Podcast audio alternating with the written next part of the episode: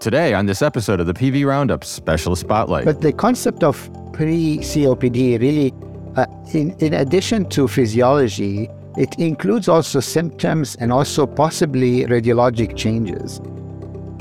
Today, doctors Ravi Kalhan and Nick Hanania join the podcast to discuss early detection of COPD in this first of a two part discussion in this PV Roundup Specialist Spotlight.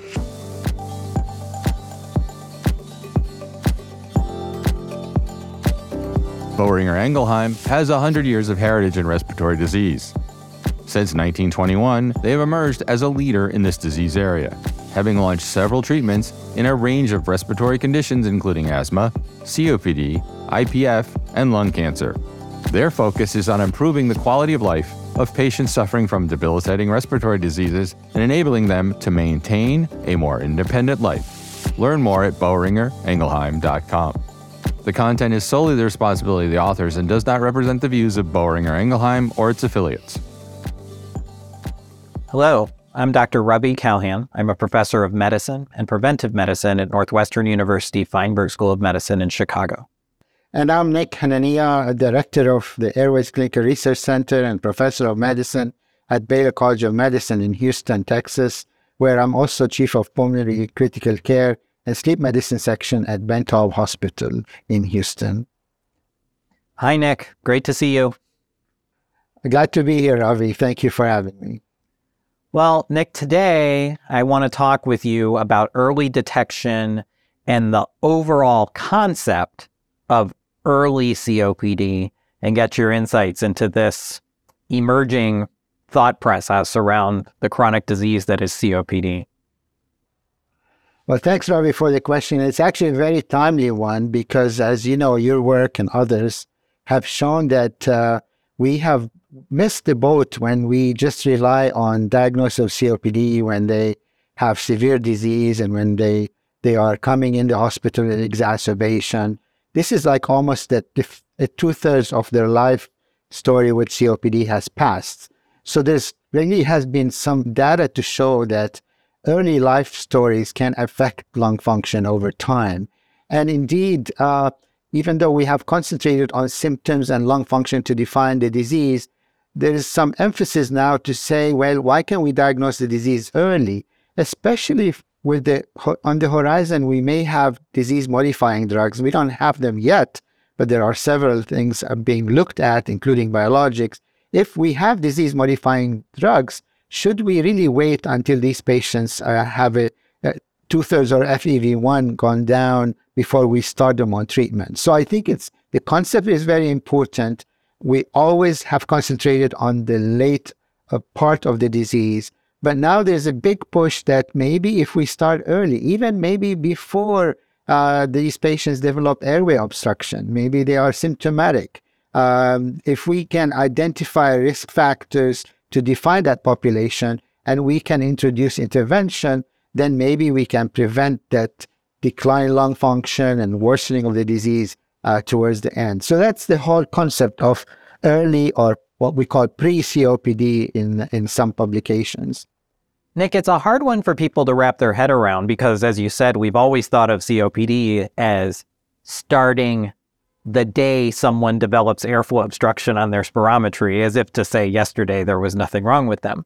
But can you perhaps help the folks listening to us differentiate between what we're calling early or pre COPD as opposed to mild COPD? Because as we change the paradigm here, I think people struggle with, with internalizing these differences.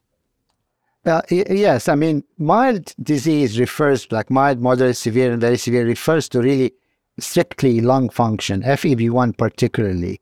But the concept of pre COPD really, uh, in, in addition to physiology, it includes also symptoms and also possibly radiologic changes.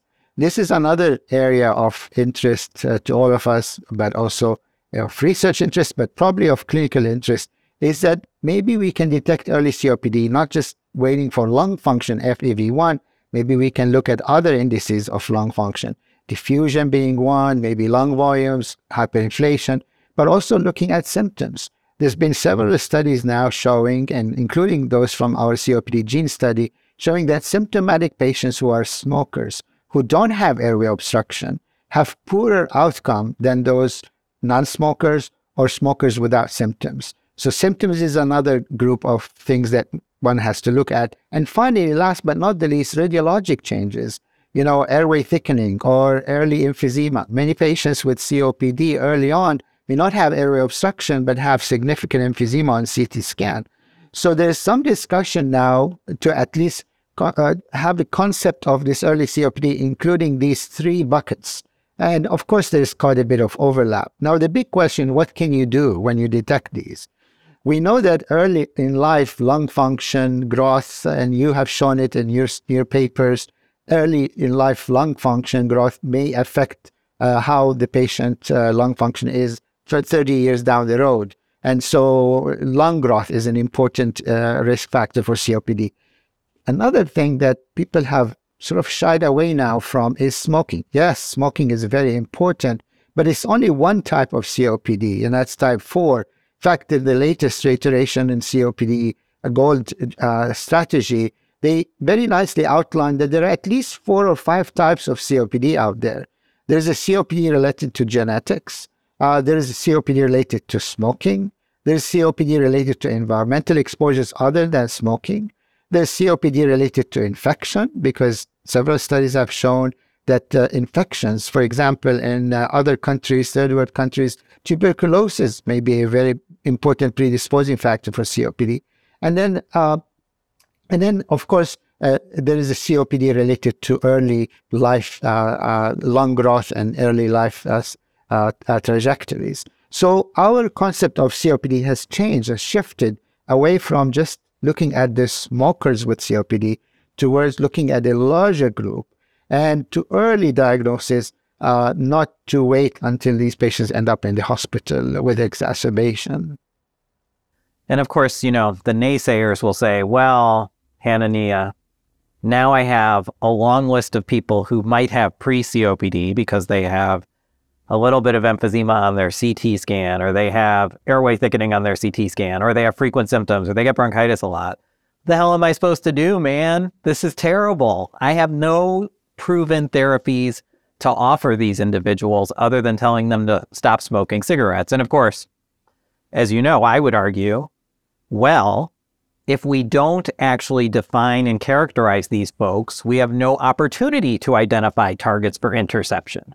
So the first step in this really is defining the at risk population so we can evaluate on a biologic level what the deviations from normal are and we can actually create targets for interception. It seems to me the useful analogy is no one knew cholesterol was a predictor for heart attacks until they knew cholesterol was a predictor for heart attacks. So we have to go through that process in the respiratory community to really think about the life course evolution of the disease, not just the clinical manifestation when someone has established pathology. No, I agree. I think this nihilistic attitude towards COPD, what can we do for them, should change because, uh, like you said, biologically, there are biological mechanisms in these patients with pre-COPD, which we can actually, we maybe, right now, maybe we don't have options for interventions, but we, unless we identify these, we cannot really find solution and interventions.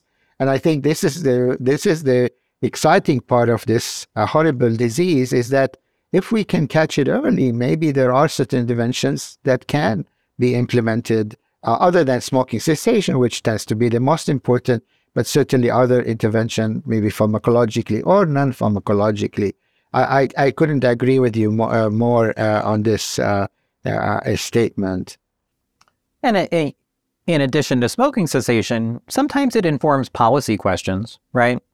I mean, recently we, there's been lots of talk about indoor air pollution and gas stoves and the things they may emit, or even issues around outdoor air pollution and control of um, of air quality, sort of indoor and outdoor on a, on a domestic in the U.S. level as well as a global level. Those things are all informed by the broader view on the public health question, not just the narrow view of how do I treat someone tomorrow. That concludes part one of today's Specialist Spotlight conversation. Thank you for joining us. Please join us for part two of this conversation next time. For more stories like these, visit us at pvroundup.com to subscribe to our weekly newsletters. Thoughts, comments, or suggestions? Please leave us a review on your preferred listening platform or email us at editorial at pvroundup.com. Subscribe to our podcast on Spotify, Pandora, Apple Podcasts, TuneIn, or Google. You can also download our Amazon Alexa Flash Briefing Medical News Roundup and just ask, What's my Flash Briefing? Thanks today to our guests, Dr. Ravi Kalhan and Dr. Nick Hanania, and thanks to Sean Mullen, Kate Rio, and Norm Dion for production assistance. Join me next time for the episode where we cover the latest stories in the world of medicine.